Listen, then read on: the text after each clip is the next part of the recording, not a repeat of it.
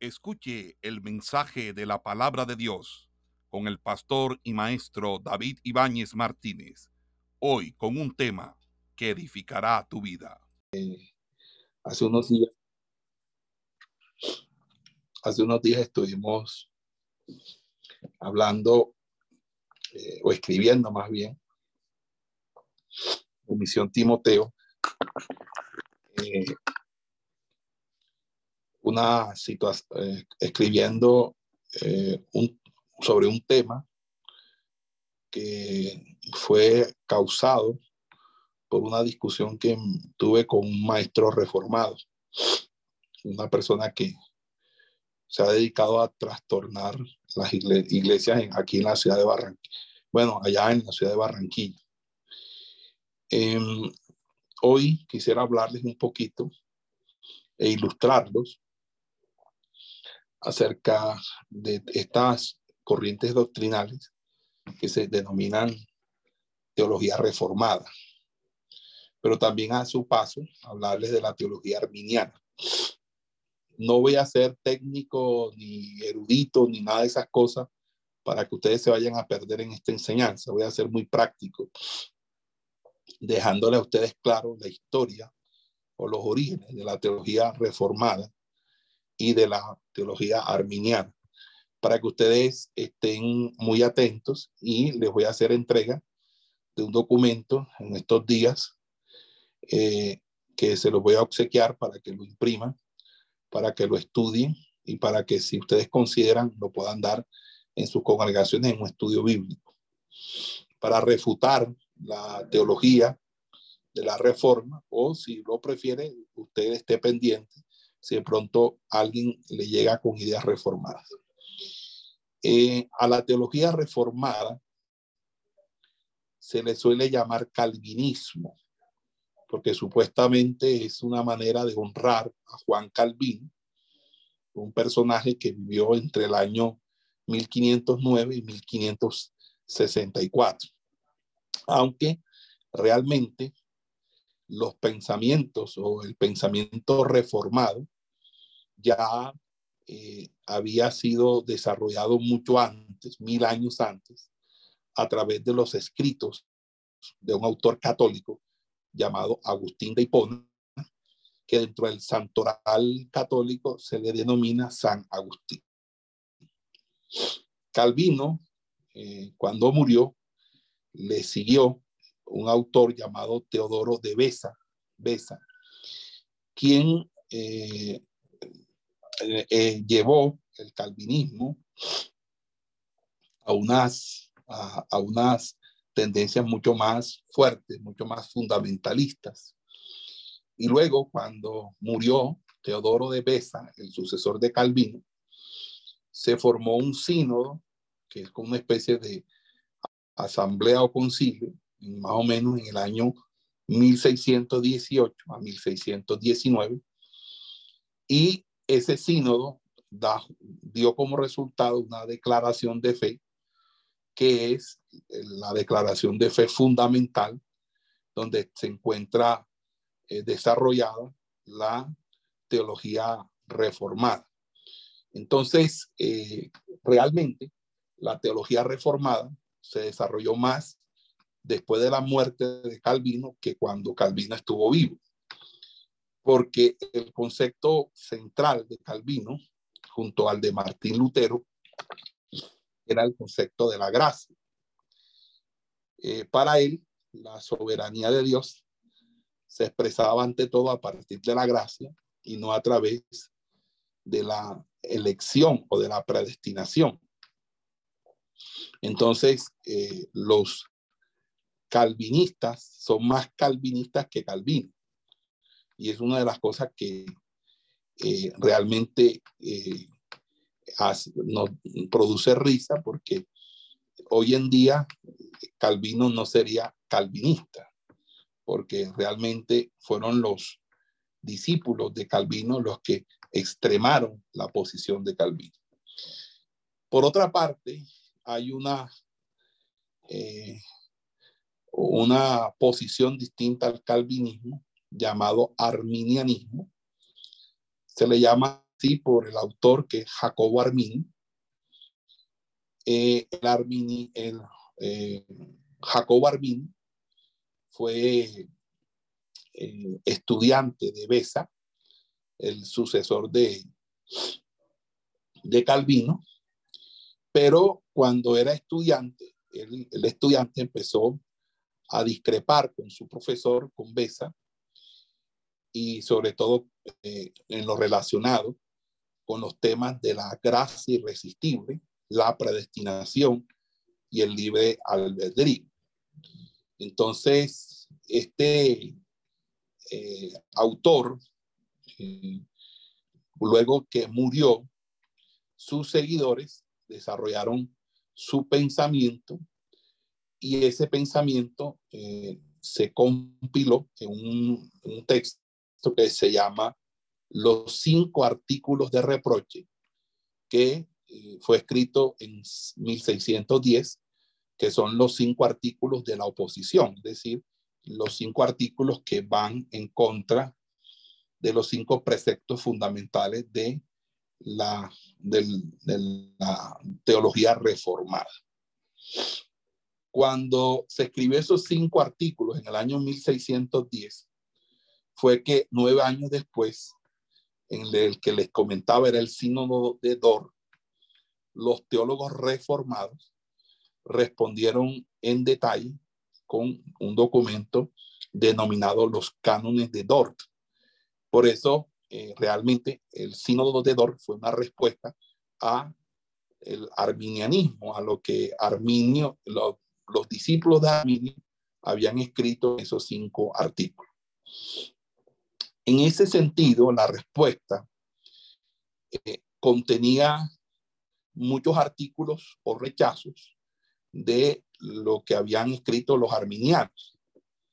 Eh, entonces, eh, luego, eso se empezó a resumir y ya para el, para el año 1900 y algo, se resumió en cinco puntos y esos cinco puntos se le denomina T-U-L-I-P, tulip, tulip. Y se llama tulip porque es una especie de sigla eh, en el que se resume como un acrónimo los cinco puntos fundamentales del calvinismo. La T significa total depravación, la U significa eh, lo la T es totality deprivation, total depravity, de, sí, depravity, de, un conditional election, la U, es decir, la incondicionable elección o elección incondicional. Eh, la L es expiación limitada o limited antonyms, eh, expiación limitada, y la irresistible grace, que es la gracia irresistible. Y por último, la P, que es perseverance of the saints, perseverancia de los santos. Esos son los cinco postulados que eh, uno va a encontrar dentro del calvinismo. Cuando uno está frente a esos puntos, de los calvinistas eh, y de los arminianos, uno se da cuenta que eh, todo esto produjo que las iglesias protestantes eh, se dividieran entre los seguidores de, las, de los conceptos reformados y de los conceptos no reformados. Entonces, uno va a encontrar que los eh, que hay eh, denominaciones que son, eh, por así decirlo, reformadas y otras que no lo son. Por ejemplo, los bautistas, los primeros bautistas que, que estuvieron en Inglaterra en el siglo XVII, ellos eran arminianos, es decir, no eran reformados, estaban en contra de las enseñanzas de los reformados. Arminio influyó en los hermanos Wesley, en Juan y Carlos Wesley, que llegaron a ser partidarios de la teología arminiana. Y ellos, cuando introdujeron el protestantismo en la teología norteamericana, o introdujeron eh, eh, la enseñanza wesleyana eh, como posición dominante en la teología norteamericana, ellos, en ese avivamiento de los hermanos Wesley, pues ellos desarrollaron ese pensamiento arminiano. Pero dentro de ese mismo pensamiento reform, dentro de ese mismo mover, eh, mover de avivamiento, eh, George Widefield y Jonathan Edwards, ellos adoptaron el pensamiento reformado. Entonces, mientras tanto, que Wesley y Widefield eran contradictorios en cuanto a teología, porque uno era reformado y el otro era arminiano, ellos, sin embargo, fueron amigos y trabajaron juntos y tuvieron un buen entendimiento. Sin embargo, eso no fue siempre entre unos y otros. Los reformados tiendan a que sus iglesias se llamen así, aunque ahora están adoptando otros nombres. Por ejemplo, ahora se llaman, cuando ustedes vean iglesia reformada, es porque son calvinistas. También cuando ustedes escuchen la palabra iglesia bíblica, es, reformada. Otro nombre que están utilizando mucho los de teología reformada es iglesia saludable. Eh, entonces, cuando ustedes vean iglesia saludable, iglesia integral, iglesia, esos nombres que ustedes a veces encuentran, es posible que esa iglesia tenga un carácter completamente reformado. Entonces, los, los que no son reformados son los metodistas, que la mayoría eh, son eh, de wesleyanos, la mayoría de los bautistas, ¿verdad? Las denominaciones pentecostales, ¿verdad? Y carismáticas. Y obviamente, eh, dentro de las los, los anglicanos y los miembros de la iglesia episcopal. La, por ejemplo, la mayoría de los pastores bautistas del sur no son reformados, pero a través de un autor llamado Pablo Washer o Paulo, eh, se han convertido muchos ministros bautistas, eh, se han pasado a, la, a, teoría reformada. ¿Qué sucede eh, con respecto a los pensadores, a la, a la, parte reformada. Miren, los reformados, los pensadores reformados, han producido más escritos, mayoritariamente en torno a la teología, y hay como especie una construcción del pensamiento reformado mucho más fuerte que los que, no son reformados. En este caso, los arminianos o wesleyanos, porque la teología arminiana o wesleyana no exige un argumento filosófico complejo, porque parece ajustarse de forma más natural a una lectura directa de la Biblia y de la, vida real, es decir, eh, desde la experiencia humana, desde la comprensión de Dios y de la escritura, la postura arminiana eh, no requiere un sistema teológico tan complejo como es el sistema teológico que tiene el pensamiento reformado. Por eso el pensamiento reformado cala mucho en los jóvenes que les gusta el estudio, que les gusta la investigación, los come libros, la gente que les gusta, tiene una tendencia racional, les atrae mucho la teología reformada, porque va a empezar a considerar que ellos realmente ahora es que conocen verdaderamente el Evangelio, que ellos lo habían engañado, que eso, eh, eso no era así como eh, se lo habían enseñado, etcétera, etcétera. Entonces, eh, en ese orden de ideas tenemos que los jóvenes y las personas que tienen una tendencia claramente más racionalista son más propensos a, estar más de acuerdo con la teología que nosotros denominamos la teología reformada. Amén.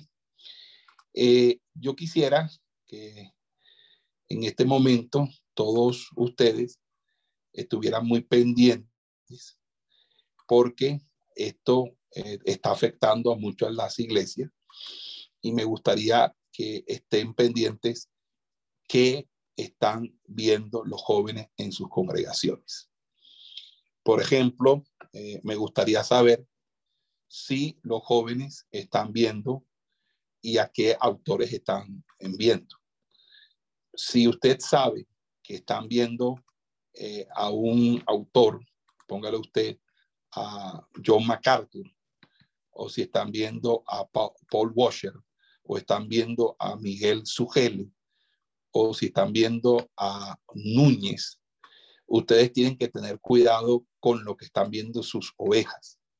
Por lo tanto, sus, sus, sus líderes, los que están al frente de los jóvenes o ustedes directamente, deben, deben empezar a revisar qué es lo que están viendo, qué es lo que están oyendo, qué es lo que están, porque están creando redes sociales entre, eh, entre los jóvenes de las iglesias pentecostales, que son mayoritarias, para estar irradiando a través de pequeñas cápsulas de pensamiento, cuestionamientos a las doctrinas fundamentales del pentecostalismo y así, obviamente, crear duda y generar eh, lo que nosotros estamos denominando una ola reformada o una ola de eh, el pensamiento de la teología reformada. La teología reformada lo único que va a traer es la muerte espiritual de todas las iglesias. Entonces, vamos a, no sé si ustedes alcanzan a ver el tablero. Por favor, pasen al tablero, miren el tablero. Y en el tablero vamos a colocar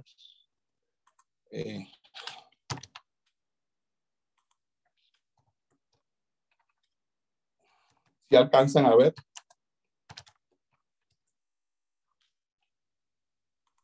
Amén. Ok. Entonces, ojo con esto. La teología reformada descansa sobre algo que se llama tulip. Pero vamos a, eh, vamos a ponerlo aquí facilito para que tulip. Cuando yo le ponga a ustedes aquí tulip, ya ustedes después van a, saber qué es tulip.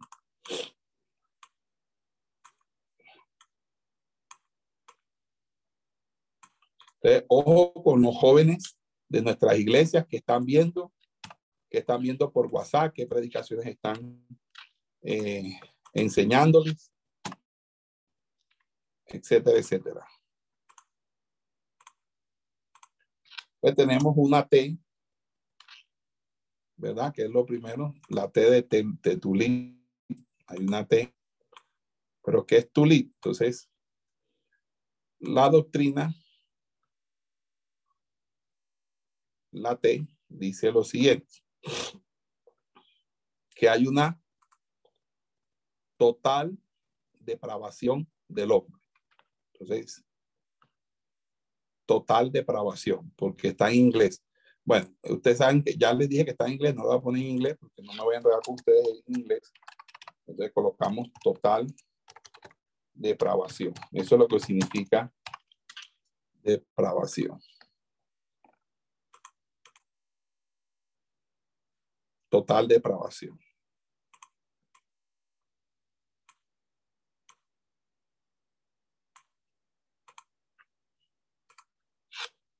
La U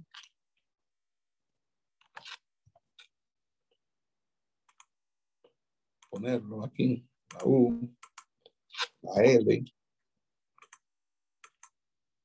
la I y la P.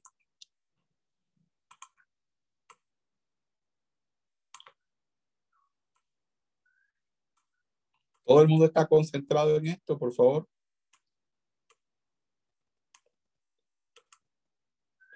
También deben cuidar a sus jóvenes y a todos de asistir a seminarios donde van a enseñar cuestiones reformadas o cuestiones raras. ¿Me están escuchando los pastores? Bueno. Amén, amén. Sí, señor. Amén, pastor. Amén, amén, pastor. Listo. La otra es, bueno, comencemos con total depravación para ir en orden y no enredar y no enredar. Miren lo que dicen los calvinistas. vamos aquí a separar.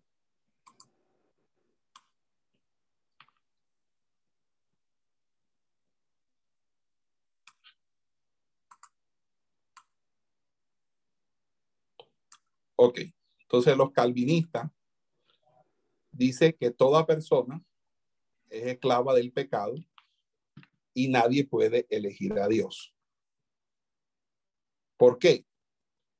Porque no se, ningún ser humano puede ser bueno. Es decir, que no hay posibilidad de que el hombre elija a Dios. Es decir, el hombre realmente nunca va a elegir a Dios, nunca se puede decidir por Dios.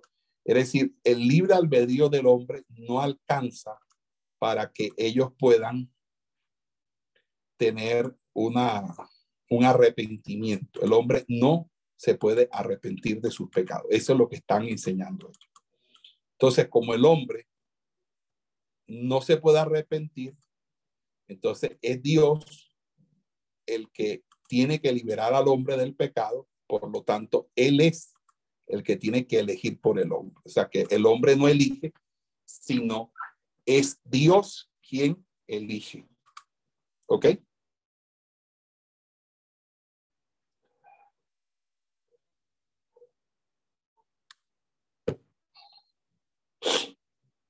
¿Ok?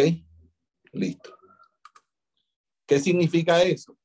Que eh, toda, eh, hay una ausencia total de cualquier eh, cosa que la persona pudiera de una manera u otra, de una manera u otra, hacer porque cada aspecto de la vida humana ha sido degradado por el pecado. Por lo tanto, eh, eh, el hombre no puede salvarse al eh, él mismo. Bueno, en ese sentido,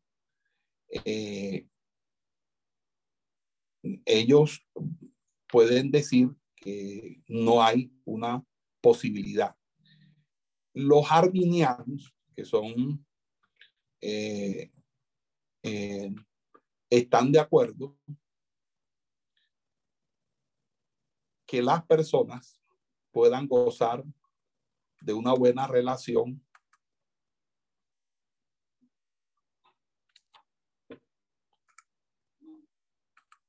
de buena eh, relación. disculpe, este, ese primer punto eh, es lo que dicen los arminianos. No, el primer punto es los calvinistas. Siempre voy a poner, de este lado a los calvinistas y de este lado los arminianos. O sea, aquí ambos están de acuerdo de que no, el hombre no puede tener eh, una decisión por Dios por sí mismo. Y, y hasta ahí pareciera todo bien. Le voy a agradecer que estén pendientes de admitir a las personas, porque eso me distrae, porque me aparece en la pantalla que fulano es tal, hay que admitirlo. Ok. Entonces, toda persona es esclava del pecado y nadie puede elegir a Dios. Eh, los arminianos dicen que las personas, vamos a poner aquí reformados,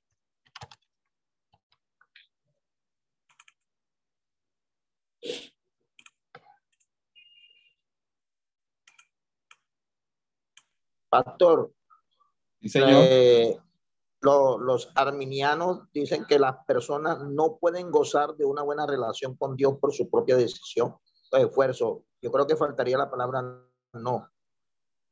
Sí. O, es así. Oh, sí, sí. Ya, ya, ya, ya, ya lo coloco, pastor, gracias.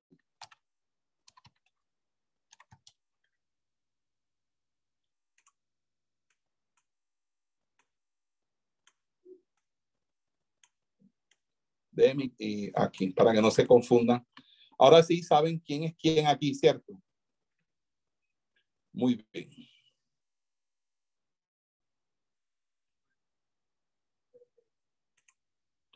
Entonces, que las personas no no pueden gozar de una buena relación con Dios por su propia decisión o esfuerzo. Luego viene la U.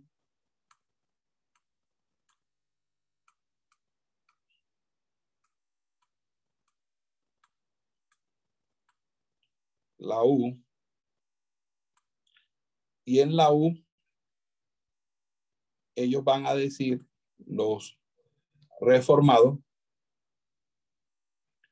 que Dios escogió desde la eternidad aquellos que se que salvará.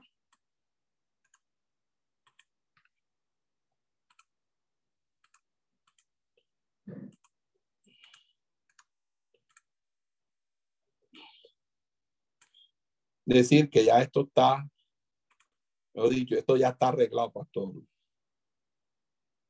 Está más arreglado que, que una elección en Colombia.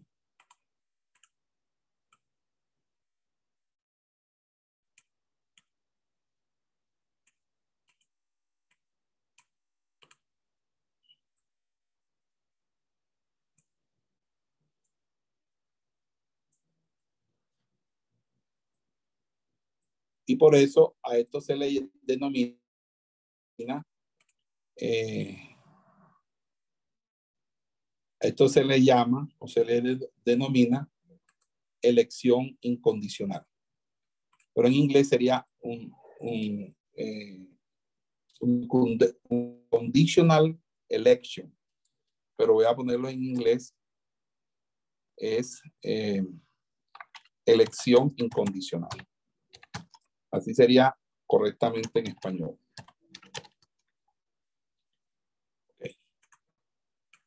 Ese es el segundo punto de la doctrina de ellos. Voy a poner esta aquí más abajo.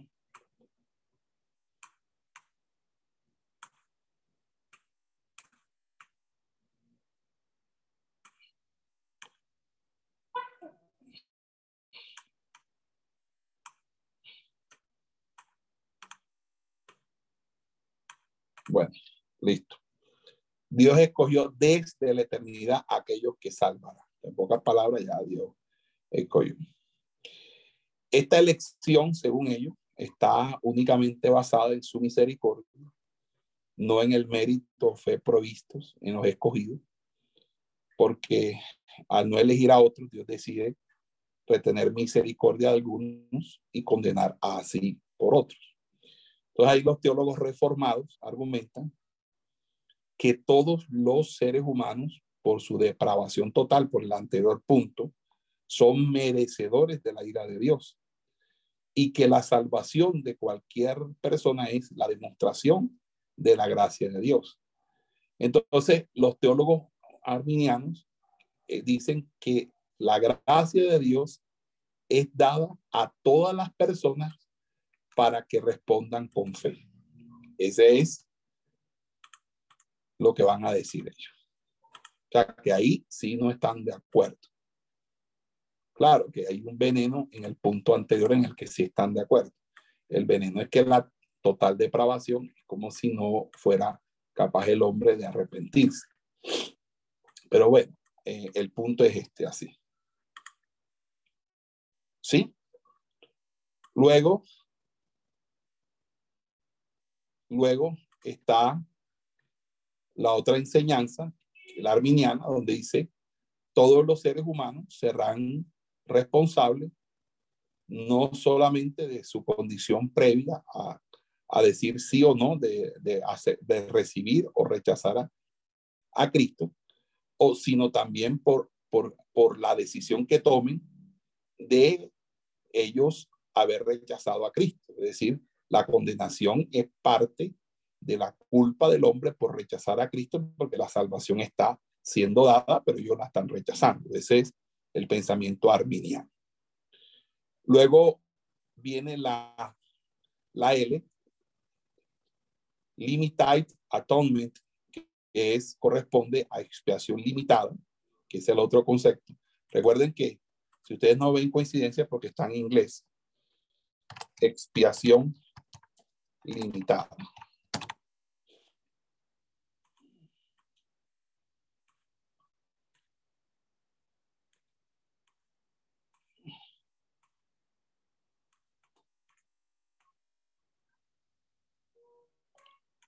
¿En qué consiste esa expiación limitada?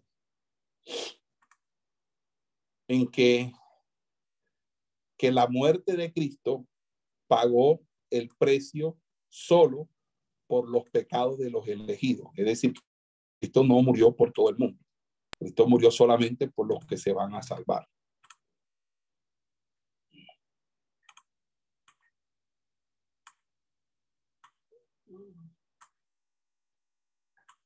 Aquí se lo estoy, le, estoy resumiendo esto, pastores, para, no enredarlo con teología. Bueno, significa que la expiación de Cristo no es para todo el mundo. La expiación es para los elegidos. Todo el que eh, no es elegido simplemente fue porque Cristo no murió por él. ¿Ok? Y esa esta es una de las áreas de mayor divergencia entre los mismos eh, pensadores reformados, porque algunos piensan que sí, que, eh, que benefició a todos, pero que no provee la salvación eterna para todos. Otros a veces eh, no están de acuerdo con, con ese. pero la verdad es que lo que se estableció en el signo de Dor es que la muerte de Cristo fue suficiente para todos, pero que solamente es efectiva para algunos, los elegidos. Entonces, los arminianos dicen lo siguiente, dicen que la expiación es potencialmente efectiva para todos, y que su verdadera eficacia se basa en la decisión del individuo, que a su vez es habilitada por el Espíritu. Pocas palabras, hay participación de Dios y del hombre.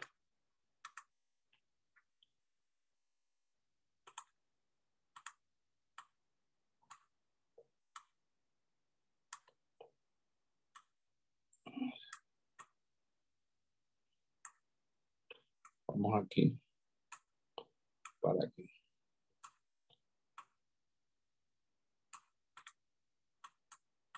Ok, listo. La expiación es potencialmente efectiva para todos, pero su eficacia se basa eh, en la decisión del individuo, en que recibe, lo recibe, y el que lo rechaza, se pone. ¿Ok? Y esto se da porque el Espíritu Santo es el que convence justicia, juicio y pecado, por lo tanto, eh, entonces se habla de una gracia preventiva.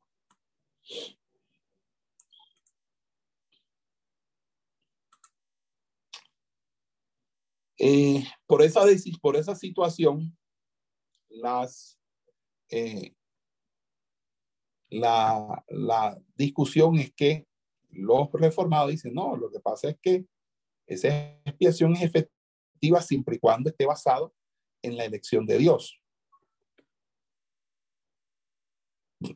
Pero fíjense que hay algo importante aquí, que si uno se pone a analizar en la teología reformada, la pregunta es, ¿para qué nosotros predicamos? Si aquí todo está arreglado. O sea, es como decir, ¿Para qué vamos el domingo a votar si ya sabemos quién va a ganar?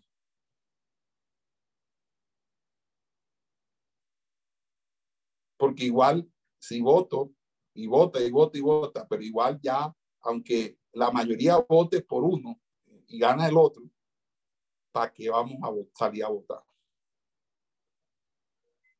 ¿Ya?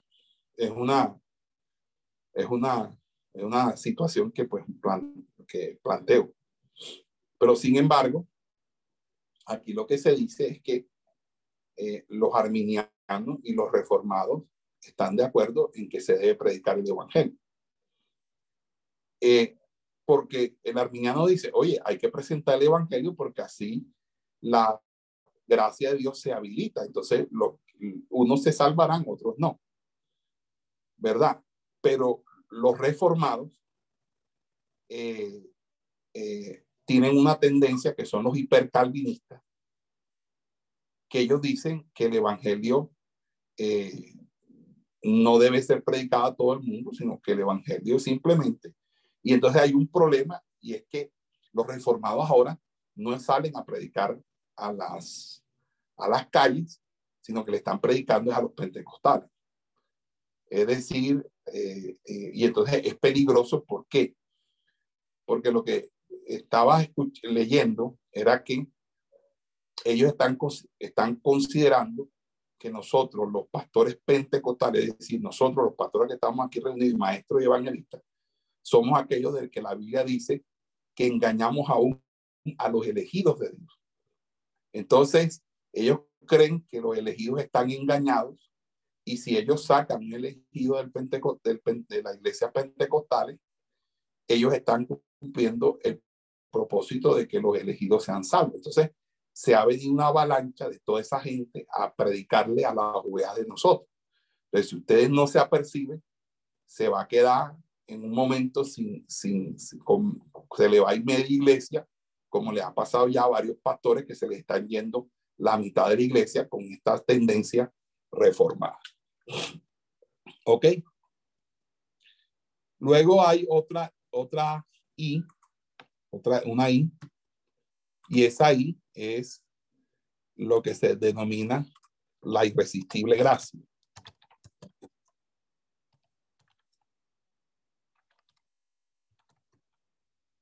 La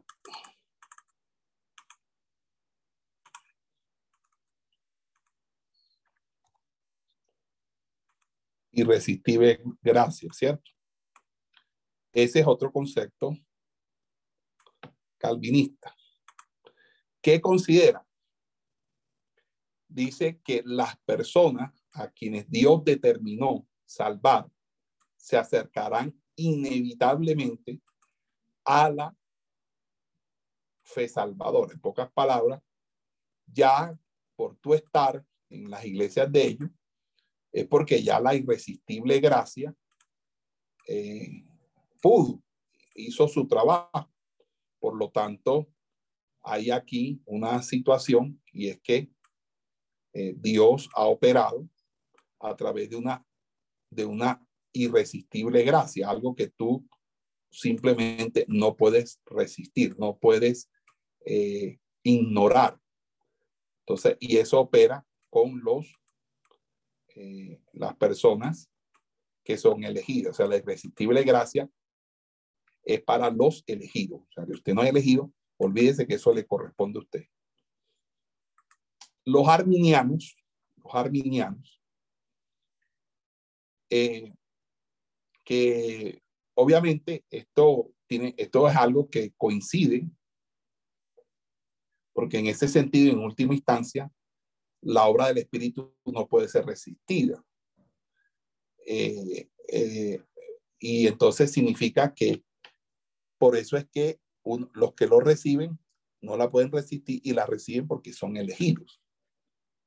Entonces, eh, esto coincide con la creencia de la elección incondicional que en esencia niega la participación eh, humana a la hora de responder el llamado de Dios a la salvación.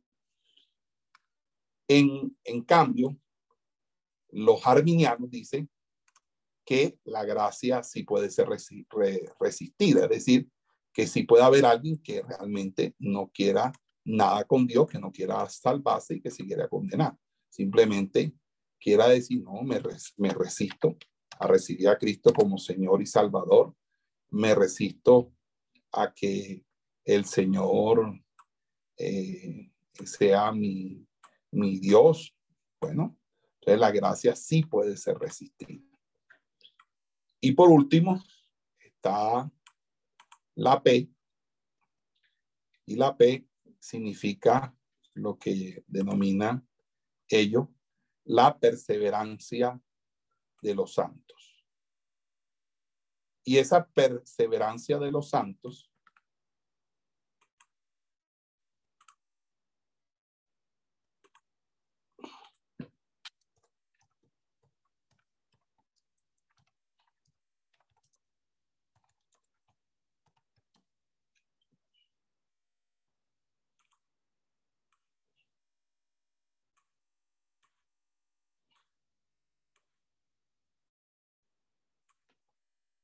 ¿Qué indica esa perseverancia de los santos? Que todos aquellos que fueron elegidos por Dios eh, permanecerán en la fe. Es decir, ninguno de ellos se pierde. Por eso ellos dicen que la salvación no se puede perder porque todos los que han sido elegidos no se van a perder. ¿Por qué? Porque hay una perseverancia. Ellos, la misma la misma gracia o, lo mismo que Dios ha hecho en su elección hace que ellos no, eh, no vayan a, eh, a renunciar o a retratarse o a, o a echarse para atrás o a renunciar a su fe. Por el contrario, ellos van a considerar que todos aquellos que fueron elegidos por Dios permanecerán en la fe. Es decir, ya esto está más que seguro, hermano. Esto está asegurado. Esto es como un boleto de avión, perdón, como un boleto, ¿verdad? Que tú tienes el boleto y te puedes montar en el avión porque ya compraste tu boleto. O un seguro que ya tú puedes reclamar el seguro porque ya tú compraste tu seguro. esto está, esto está completamente asegurado. Entonces, si alguno se aleja, es porque nunca fue parte de los elegidos o nunca se arrepentirá y nunca volverá a la vida de la fe, que fue la discusión que le, le planteé a los, al maestro reformado. Los arminianos eh, dicen que Dios no obliga a las personas a tener una relación, eh, ni tampoco eh, que Dios no obliga a las personas a tener una relación con Él. Entonces, eh, por esa razón, vamos a encontrar en la respuesta arminiana es que sencillamente una persona puede simplemente decidir estar con Dios o decidir no estar con Dios. Es decir, es un asunto de decisiones personales. Ahora, ellos también van a afirmar, también, tampoco obliga a aquellos que cambian de parecer a permanecer en esa relación. Entonces, no obliga a las personas a tener una relación con él, ni tampoco a aquellos que cambian de parecer a permanecer en esa relación. Entonces, todo va a depender, de cierta manera, si la persona eh, realmente se mantiene o no se mantiene. Pero los pensadores arminianos no creen que la fe del individuo como tal lo salve. Ellos más bien lo que creen es que la fe habilitada por el Espíritu Santo, la que acepta la salvación de Dios. Entonces, esta no es una salvación basada en las obras para el acceso a la vida cristiana o para mantenerla, sino es simplemente una fe que es habilitada. Eso básicamente es los cinco puntos de, de, de Tulipo. Ok.